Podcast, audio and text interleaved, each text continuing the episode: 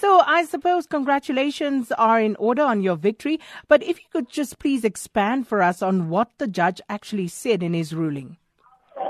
Uh, sure. Just, Justice uh, Basson uh, gave an order today that consent is required before Minister Mantashe or uh, Minister of Mineral Resources may grant a mining right over the land held by our community, and more importantly, she spelt out uh, she, that it's required that such consent be full and informed, that it's not some sort of yes-no ballot. It's full information about what dispossession will occur on the land, what benefits there may be, and the community then has the choice of yes or no in terms of their own customary law.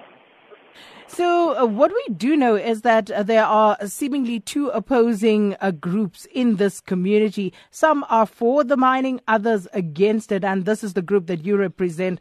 And we understand there was great jubilation inside the court when the ruling was made. But what does this mean for the community, Johan, going forward?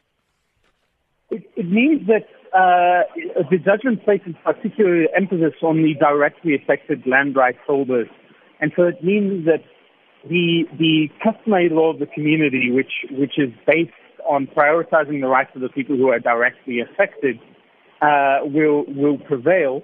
And for for for example, we represent 68 out of 72 households in the mining area. So that's for if mi- mining is to go ahead, the company and the Department of Mineral Resources must must convince the people who will be directly affected that it's in fact in their interest based on full disclosure of information before, mine, before they allow mining to continue. Johan, do you know at this stage whether there are any plans by those who have lost today uh, to actually refer this matter to a higher court?